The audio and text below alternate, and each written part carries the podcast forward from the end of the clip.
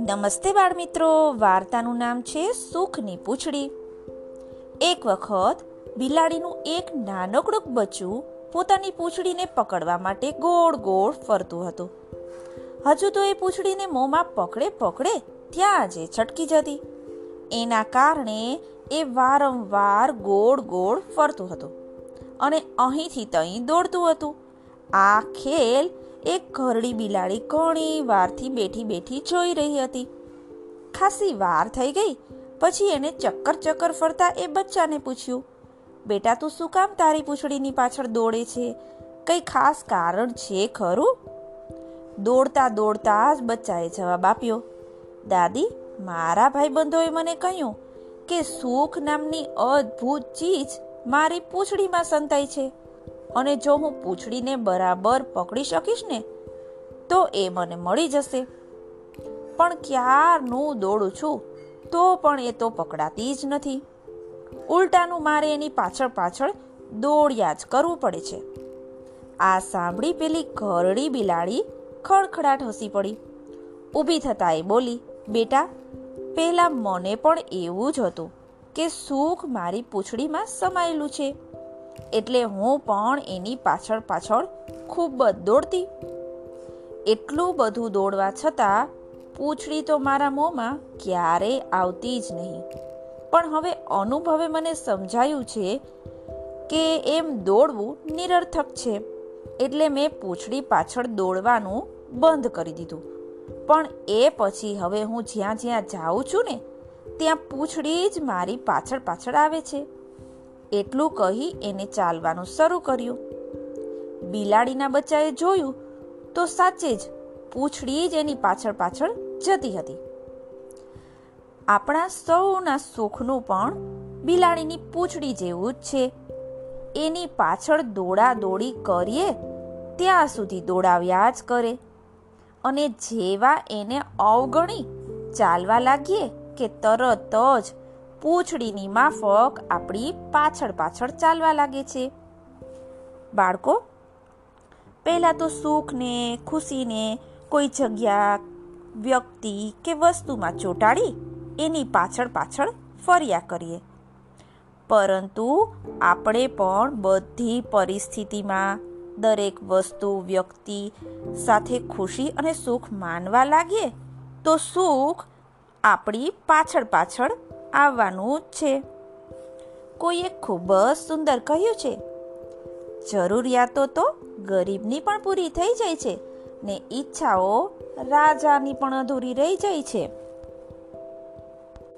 સુખને પોતાની પાછળ પૂંછડીની જેમ ફેરવતા નાના એવા છોકરાની વાર્તા છે. ચાલો સાંભળીએ.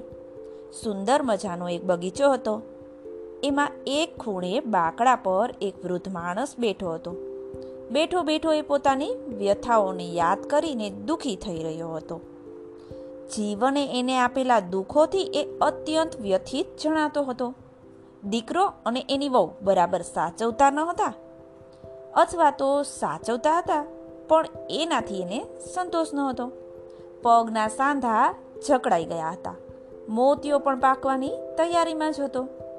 તબિયત પણ નરમ ગરમ રહેતી હતી. આટલા બધા કારણો મગજમાં ધમસાણ મચાવી રહ્યા હતા. એના કારણે સુંદર બગીચામાં બેઠા હોવા છતાં એ દાદાને એક પણ વસ્તુ સારી લાગતી ન હતી એમને જાણે કશામાં રસ જ રહ્યો નહોતો. એ જ સમયે એક છોકરો ત્યાંથી દોડતો નીકળ્યો. ઉંમર હશે છ વર્ષની આસપાસ. દાદાની ઉધરસનો અવાજ સાંભળી એ એમની તરફ ઘસી આવ્યો. દાદાની તરફ હાથ લંબાવી જાણે કે કોઈ ખજાનો જડી ગયો હોય ને એવા આનંદ અને ભાવ સાથે એ બોલ્યો, જુઓ જુઓ તો ખરા, મને શું મળ્યું છે તે? દાદાએ એની હથેળીમાં દ્રષ્ટિ કરી તો એક ચીમડાઈ ગયેલું ગુલાબનું ફૂલ હતું. એકાદ બે દિવસ પહેલાં ખરી પડ્યું હશે. એની અડધો અરદ પાંદડીઓ ખરી ગઈ હતી. બગીચામાં માળીએ બે ચાર દિવસથી વાળ્યું નહીં હોય, નહીતર તો એ ત્યાં પડેલું પણ ન હોત. આવું સુકાઈ ગયેલું ફૂલ જોઈ દાદાના ચહેરા પર અણગમાના ભાવો ઉપસી આવ્યા. માણસ ઉદાસ હોય ને ત્યારે થોડોક ચીડિયો પણ થઈ જતો હોય છે. દાદાને પણ આ છોકરાનું આવવું ન ગમ્યું. એ જલ્દી ત્યાંથી જતો રહે એવી ઈચ્છા એમને થઈ આવી. એટલે કંઈ પણ જવાબ આપ્યા વિના જરાક હસી એમને બીજી તરફ મોં ફેરવી લીધું. જેથી પેલો છોકરો એનો અણગમો જોઈ અને જતો રહે. પણ એ તો ભારે ચીટકું નીકળ્યો. જતા રહેવાને બદલે એણે તો એ જ બાકડા પર પોતાની બેઠક જમાવી લીધી અને બરાબર દાદાને અડકીને જ બેસી ગયો. થોડી વાર એમ જ બેઠા પછી એને પેલા ચીમડાઈ ગયેલા ફૂલને નાક પાસે લઈ જોરથી સૂંઘ્યું. ત્યારબાદ બોલી ઉઠી, અરે વાહ! આમાંથી તો શું સુગંધ આવે છે? પછી દાદા તરફ ફરી અને બોલ્યો, આવું સરસ ફૂલ તમારે જોઈએ છે? એમાંથી સુગંધ પણ કેવી મસ્ત આવે છે? જો તમારે આ ફૂલ જોઈતું હોય ને, તો હું તમને એમનેમ આપીશ હો. હું બીજું ફૂલ શોધી લઈશ. બોલો, આપી દઉં? હવે દાદાને બરાબરની ચીડ ચડી. નાનકડા બાળકને ખીજાવાનું એમને યોગ્ય ન લાગ્યું. એનાથી પીછો કેમ છોડાવો ને? એનો ઉપાય શોધતા હતા. પોતે જો એનું ફૂલ સ્વીકારી લે ને, તો એ જતો રહે એવું વિચારી એમણે મોઢા પર બનાવટી હાસ્ય લાવીને કહ્યું, ઠીક છે છોકરા, આટલું સુંદર ફૂલ હોય અને તું મને એમ જ આપતો હોય ને તો સ્વીકારવામાં મને કોઈ વાંધો નથી. લાવ ત્યારે. એમ કહી ફૂલ લેવા એમણે હાથ ધર્યો. ખુશ થઈ પેલા બાળકે ફૂલ આપવા હાથ લાંબો કર્યો. પણ દાદાનો લંબાયેલો હાથ ક્યાં છે ને એ નક્કી ન કરી શક્યો. ફૂલ દાદાના હાથમાં પડવાને બદલે નીચે પડી ગયું. એ છોકરો બંને આંખે અંધ હતો. દાદાએ એનો હાથ પોતાના હાથમાં લઈ લીધો. એની પાસેથી ફૂલ લીધું. પછી પૂછ્યું, બેટા, તું અહીં દરરોજ આવે છે? તે કદી ફૂલને જોયું છે ખરું? હા, દાદા, હું અહીં રોજ રમવા આવું છું. મેં તો કદી ફૂલને જોયું પણ નથી. મારી મા પાસેથી એના વિશે બરાબર જાણ્યું છે ખરું. પણ દાદા ભલે ને મેં એને જોયું ન હોય. હું એની સુગંધ તો બરાબર જાણું છું ને. એનો રંગ તો મને મારી મા કહે, પણ એની સુગંધ અને કૂણી પાંખડીઓ હું બરાબર ઓળખું છું. ફૂલ કેવું સરસ હોય નહીં, દાદા? એટલું કહી એ ઊભો થયો, પછી બોલ્યો, દાદા, તમને ગમે ને તો એ સુંદર ફૂલ આજથી તમારું, હો? તમે રોજ અહીં આવશો ને તો હું તમને રોજ આવું સરસ ફૂલ લાવી આપીશ. આટલું કહી એ કૂદતો કૂદતો ત્યાંથી જતો રહ્યો. દાદા તો હવે કંઈ પણ બોલવાની સ્થિતિમાં રહ્યા જ નહોતા. એમની બંને આંખોમાંથી શ્રાવણ ભાદરવો વરસવાનો શરૂ થઈ ગયો હતો. દુનિયાને જોવા, જાણવા તેમજ માણવાની બધી સગવડો ભગવાને આપી હોવા છતાં પોતે કેવા દુઃખી હતા? મનમાં કેટલા કેટલા દુઃખોનું કૃત્રિમ ઝાડું ઊભું કરી પોતે જેમાં ગૂંચવાઈ ગયા હતા.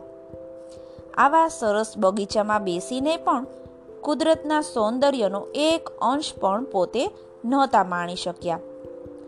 જ્યારે જેણે ફૂલને કે બગીચાને ક્યારેય જોયા જ નથી, એવો બાળક એ ચીમડાયેલા ફૂલના સૌંદર્યને બરાબર માણી શકતો હતો. છતી આંખે પોતાની આસપાસના આટલા બધા ફૂલો પણ એને જરાય આનંદ આપી શક્યા ન હતા. ખરેખર આંધળું કોણ હતું? એ જ ક્ષણે એમને થયું કે પોતાના દુઃખો માટે બીજું કોઈ જવાબદાર નથી. વાંક કોઈ સમસ્યાનો કે દુનિયાનો નથી, પણ પોતાની જાતનો જ છે. પોતાની પાસે દુનિયાને સાચી રીતે જોવાની દ્રષ્ટિ જ ન હતી, જે આ અંધ બાળક પાસે હતી. થોડી વાર વિચાર કરી એ ઊભા થઈ ગયા. પોતાની લાકડી હાથમાં ઉપાડી, પણ ટેકવી નહીં. એમને હજુ પોતાના પગ દગો નહીં દે એવી ખાતરી થઈ ગઈ. દુનિયાને કોઈ નવા દ્રષ્ટિકોણથી જોવા અને માણવાની મનોમન તૈયારી કરી લીધી. ખુશખુશાલ ચહેરે અને મક્કમ પગલે એમણે ઘર તરફ પ્રયાણ કર્યું. એ જ સમયે પેલો અંધ બાળક હાથમાં બીજું ફૂલ લઈ એમની બાજુમાંથી પસાર થયો. એવા ઉત્સાહથી એ જઈ રહ્યો હતો. એવું જ લાગે જાણે આવા જ બીજા કોઈ ઉદાસ વૃદ્ધની જિંદગી બદલવા માટે ન જઈ રહ્યો હોય. બાળકો, આટલા નાના અંધ બાળકની સમજ ને દ્રષ્ટિને કારણે સુખ તો એની પાછળ પૂંછડીની જેમ જ ફરે ને? ફરી મળીએ.